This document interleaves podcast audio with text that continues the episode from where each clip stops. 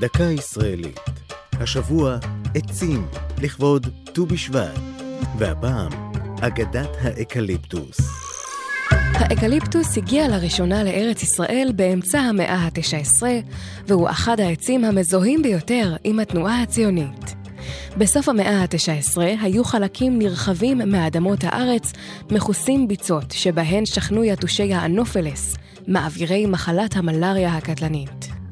הצורך הבהול בייבוש הביצות הביא לשתילה המונית של עצי אקליפטוס.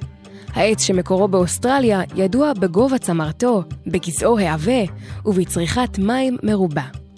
אנשי היישוב העברי האמינו כי אם ישתלו אותו בהמוניו באזורי הביצות, הוא ישתה את המים העכורים.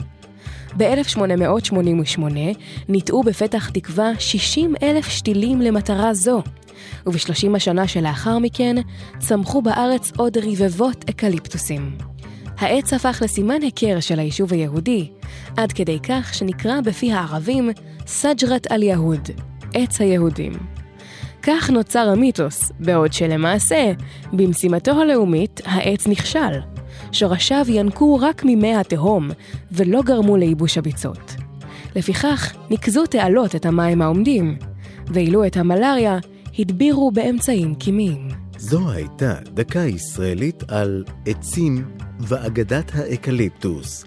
כתבה נעמי שלו, ייעוץ הפרופסור יוסי בן ארצי, עורך ליאור פרידמן.